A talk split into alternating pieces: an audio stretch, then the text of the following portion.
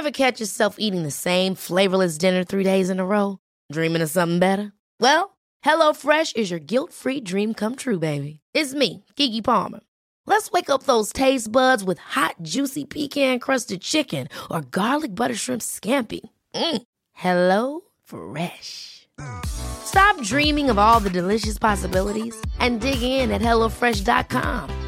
Let's get this dinner party started.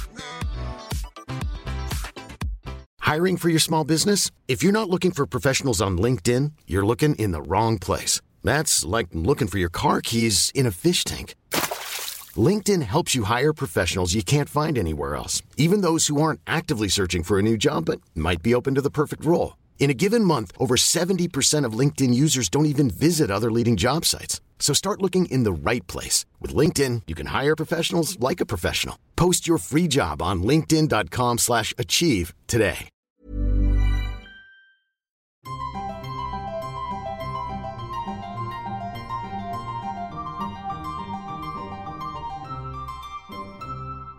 Welcome to Smarty Pants, the podcast of the American Scholar magazine, sponsored by Phi Beta Kappa. I'm your host, Stephanie Bastek. These days, it feels like we're living in an empire well into its decline. The United States is the wealthiest country in the world, with the most advanced, well financed military on the planet. And yet, given our response to the pandemic, the financial collapse, and worrying rates of unemployment and eviction, not to mention the prospects for a chaotic November election, it's hard to avoid the comparison to the Roman Empire, which, as you may remember, fell. Quite far, and quite possibly in part because of a plague brought on by climate change. So, this week, we're revisiting our 2017 interview with the classicist Kyle Harper, who, in his book, The Fate of Rome Climate, Disease, and the End of an Empire, advanced a new theory about why and how the empire fell. At the time of its decline, it stretched from Syria to Spain and from the Nile to Scotland's doorstep. Rome had managed centuries of unbroken rule, a unified commonwealth, and at one point, nearly a quarter of the world's population. And then it all came tumbling down. The decline and fall of Rome has been a favored subject of armchair theorists for as long as there have been armchairs. And alarmingly, Kyle Harper's hypothesis points to many of the same problems we're wrestling with today. He joins us from the University of Oklahoma, where he teaches. Thanks for being on the show, Kyle. Thank you. I really appreciate it. So, what's different about the argument that you're making about the fall of Rome? Well, you're exactly right. Uh, there's no shortage of hypotheses. In fact, there's probably um, more hypotheses than there is problem to explain. But uh, what's really exciting is that over the last few years, we we have new information, and we don't always get that in ancient history. Although given the fact that there's great archaeology and there's always new texts being discovered and new interpretations, even ancient history is always changing. But the last few years have been really stunning. The the new information that we have, thanks largely to natural scientific disciplines like paleoclimatology and like uh, genomics, for historians has been really a, an unexpected um, bonanza of of new insights, and so we we can now understand things about the the world that the Romans lived in that, that we just simply didn't know five or ten years ago, and that includes new information about the history of the climate and the ways that it has varied and changed over the the last few millennia, and it includes in particular new insights into biological change, the, the evolution of pathogens, new germs that have evolved and arrived on the scene and had an enormous impact on life and death in the Roman Empire and really uh, added entirely new dimensions to the way we can understand the ancient past. So, what is your big argument about Rome? How have you managed to incorporate this new information into a new hypothesis about Rome's fall? The the big argument is that the environment is one of the major factors in the process that we call the decline and fall of the Roman Empire. And the environment is not stable. And it's a major agent, it's a major player in history. It's not this unchanging backdrop against which humans play out their their own history. The environment is is part of the the story itself, and environmental change has profound ramifications for the Roman Empire. That includes both changes in the climate. The Romans built their empire at a period of climate history when conditions were very favorable. If you're trying to build a civilization whose economy is built on agriculture in this particular part of the world, the circum-Mediterranean uh, region, and the Romans, when they're building their empire, benefit from a favorable and relatively stable climate. And the centuries of the Roman Empire's demise uh, are a period of of climate change, of turbulence, of disturbance in the climate system, and we can even have enough um, resolution to to really focus in on some specific moments when specific episodes of climate change really undermined the the project of Roman Empire. So that's part one of the the big picture argument, and then part two is new germs that the evolution of new bacteria and new viruses is a profoundly destabilizing force. And the Romans were always uh, unhealthy. They lived in, a, in an underdeveloped society, and uh, it's easy for us to to look at the monuments of Roman imperialism and to forget that they lived in a world that was almost unimaginably different in terms of the experience of life and death, of health and disease average life expectancy was always very low. Uh, but then the the kind of background of diseases that infect the Romans changes with the arrival of new pathogens, um, like quite possibly the smallpox virus, and absolutely certainly the plague bacterium, a bacterium called Yersinia pestis, whose arrival in the Roman Empire in the sixth century is one of the most important factors of change that among its consequences includes the the fall of the Roman Empire. It seems like the study of history has now expanded into being paleobiology and paleogenetics and paleo pretty much everything under the sun. How do you deal with that, I guess, expansion of the field? Has it changed your approach to history at all? Absolutely. I think it's really one of the most exciting things happening in the field. And the only way to to practice that kind of history is through team team efforts, team science, and collaboration between people who are microbiologists or experts in genetics or immunology or or earth science working with historians because it's such a challenge to develop the the kind of deep disciplinary knowledge. You know it takes decades to to have um, competence in Greek and Latin and understanding the documentary record and developing the kind of sensitivity to what the what the historical record that's left by humans says. And it takes that same depth of disciplinary training to be able to understand an ice core or a genome. So, how have the records changed and evolved with regard to the environment? What can we really know about what temperature it was or, or how much it rained or whether the diseases that they wrote about are the same ones that we're talking about now? Right. Really good questions. So, over the last 150 years or so, human civilization um, has uh, learned how to exploit fossil fuels on a mass scale. And uh, the consequences of that include massive changes in the atmosphere's chemistry that are driving global climate change on a on a massive scale and in a terrifying way. So there's been a really urgent need to understand that. How does the climate system work? Because we can't understand how we're changing the climate without understanding the history of the climate, the way that the Earth system itself works. So, natural scientists who certainly aren't starting with uh, uh, trying to form hypotheses about Roman history are trying to understand the history of the climate. And to do that, they they explore what I call natural archives. So these aren't written records, but they are historical records that are preserved in different ways across the earth. And this includes ice cores. Tree rings are especially important, very highly resolved uh, historical records of temperature and precipitation, uh, marine and lake deposits, pollen records, and so on. All contribute to a really rich picture of what the climate was like in the ancient past. So that's one kind of, of natural archive. The other that I use in the book is um, genomes. Genes are are a historical record. We're carrying around information about our ancestors, and the same is true not just of humans but also of pathogens. And the amount of genomic data that's available now is just mind-boggling, and it's become far more affordable uh, to to sequence genomes, and it's uh, become far more possible to sequence ancient or archaeological uh, genomic data. So one of the really important things that's happened is the ability to recover DNA evidence from, um, you might call it, um, murders that were committed thousands of years ago.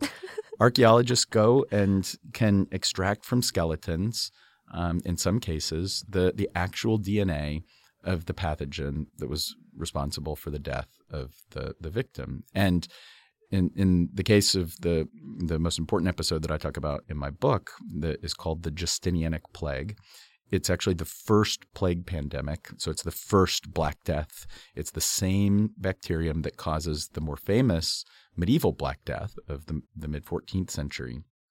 Actually strikes in the middle of the 6th century, and it's as compelling as any DNA evidence in any courtroom. We actually know what killed these people in the sixth century. And not only do we know what species it was, that it was this particular bacterium that, that caused the Black Death that's actually still out there today, but we can even start to piece together how it evolved. What are the specific genetic mutations that that this um, that this particular bacterium had at this particular moment in its evolutionary history, and that's really powerful to be able to say what are the virulence factors, what are the like, what's the microbiology of this pathogen that let it cause destruction on this scale that's really really difficult to fathom. The the plague in the middle of the sixth century may have killed as many as uh, half of the population. It killed tens of millions of people. Yeah, that number is so big it's almost hard to imagine. And and that plague was the final death knell in what you sketch out as this four act tragedy of Roman history. So, after the Antonine Plague, after the crisis of the third century, and after the western half of the Roman Empire falls completely apart, only the Eastern Roman Empire is left, but eventually that, that too falls. So, can you set the scene for us for the period before the Justinian Plague, before this fourth stage of transformation that that ultimately ends in the empire's collapse? Sure. The fourth moment of transformation really interrupts this extraordinary renaissance that the, the Eastern Roman Empire was enjoying. And in the first decade of his rule, the Roman Emperor Justinian manages to um, codify the, all of Roman law. So we think of the Justinianic Code. He manages to reconquer Africa and is nearly finished reconquering Italy. He's putting the Roman Empire back together. He goes on this massive building spree that includes some of the most famous buildings of the ancient world, including the Hagia Sophia. Things are really going well for Justinian when all of a sudden the Roman Empire is struck by the most important episode of rapid climate change that we know of from the ancient world, triggered by a series of volcanic eruptions that induce sudden and really violent cooling in the, the climate system.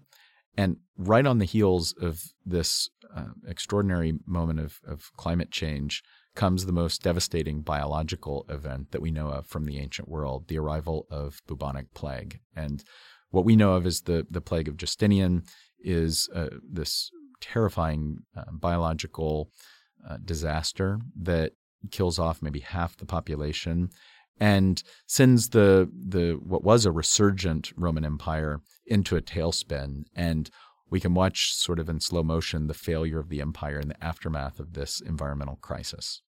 So, was it just bad luck that this double whammy of a plague and an ice age hit at the same time?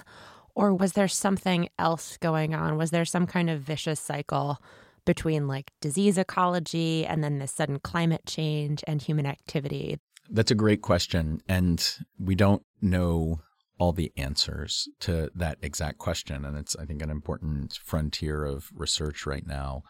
I would say that, that really there's two different answers to your question. One is that the human role in this feedback system is pretty limited, although there is an important human role. The the plague could not have struck if the Romans hadn't built a massive trading system um, with the East, because we have very good reason to believe that the plague bacterium is imported into the Roman Empire across the Indian Ocean, up the Red Sea, and enters the Roman Empire uh, on the Mediterranean shores of Egypt. And so there's a there's a human role in creating the the system or the structure that let the plague spread.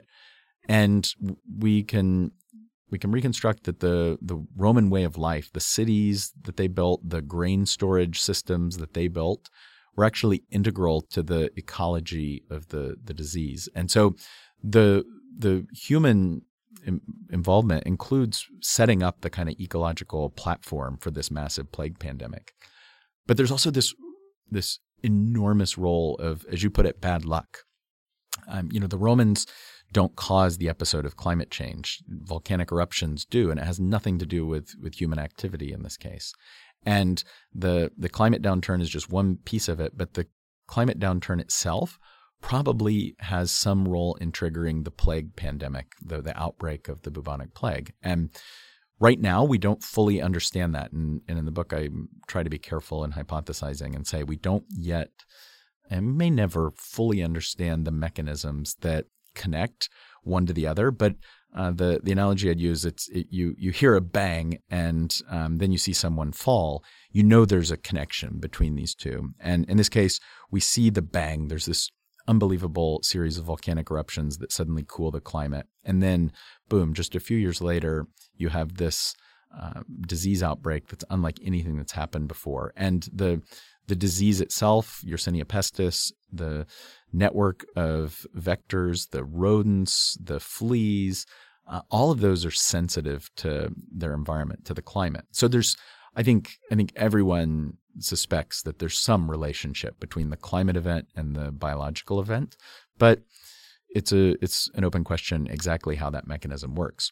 What I think we can say is that there is a, a human role. There's there's a feedback between the the global system that the Romans had built, their food system, the way that that creates an ecology that's conducive to the plague, and then there's this really extraordinary role of, of sheer luck, of, of bad luck, of, of fortune so, your book is a work of history, and you know what they say about it repeating.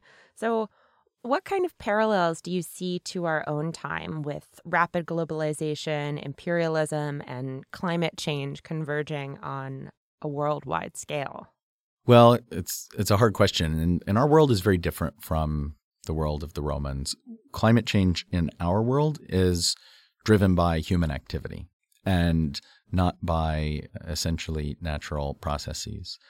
And uh, we have germ theory, we have um, sanitation, we have global public health, uh, and and we have a, a much better chance of being resilient in the face of these kinds of environmental catastrophes. But I do think that there are lessons. I think that that the story of the Roman Empire serves to deepen our sense of how dependent human societies are upon the natural environment. This is a really integral part of the success and failure of societies and how societies adapt and respond to the challenges of climate change is really fundamental. I hope it deepens our sense of that. And then on the, the disease side in particular, we live in a globally interconnected society. And what we call emerging infectious diseases are, I think, one of the most important dangers that we collectively face as a as a species, as a global community. And so, we might think of the Romans as this ancient civilization that live in this world that's unimaginably different. On the other hand, maybe they're a little more like us than than we might think. They actually, in some ways, are the beginning of a more modern world. They are becoming globally aware. They are building connections between societies that let emerging infectious diseases travel further and faster than they ever had. And what is absolutely the same about the world of the Romans and the world that we live in is that evolution is constant and it's very dangerous. And the the Romans fell victim to what was essentially random evolutionary tinkering with the genomes of viruses and bacteria. And the unintended, unforeseeable effects of those evolutionary changes ultimately overwhelmed their capacity to withstand them. And those same processes are happening today. Germs are evolving uh, all over the world. And I think that maybe maybe history can give us a, a deeper sense of the the longer story of our relationship with the environment and with pathogens and their evolution and maybe uh, cause us to, to be more aware of how fundamental those are in the, the success and failure of human societies.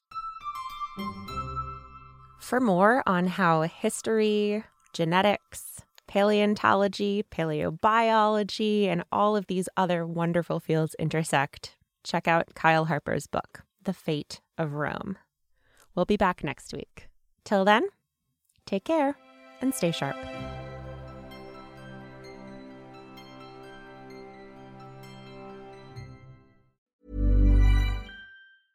Ever catch yourself eating the same flavorless dinner three days in a row?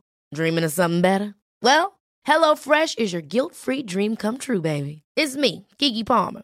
Let's wake up those taste buds with hot, juicy pecan crusted chicken or garlic butter shrimp scampi. Mm. Hello Fresh. Stop dreaming of all the delicious possibilities and dig in at HelloFresh.com. Let's get this dinner party started.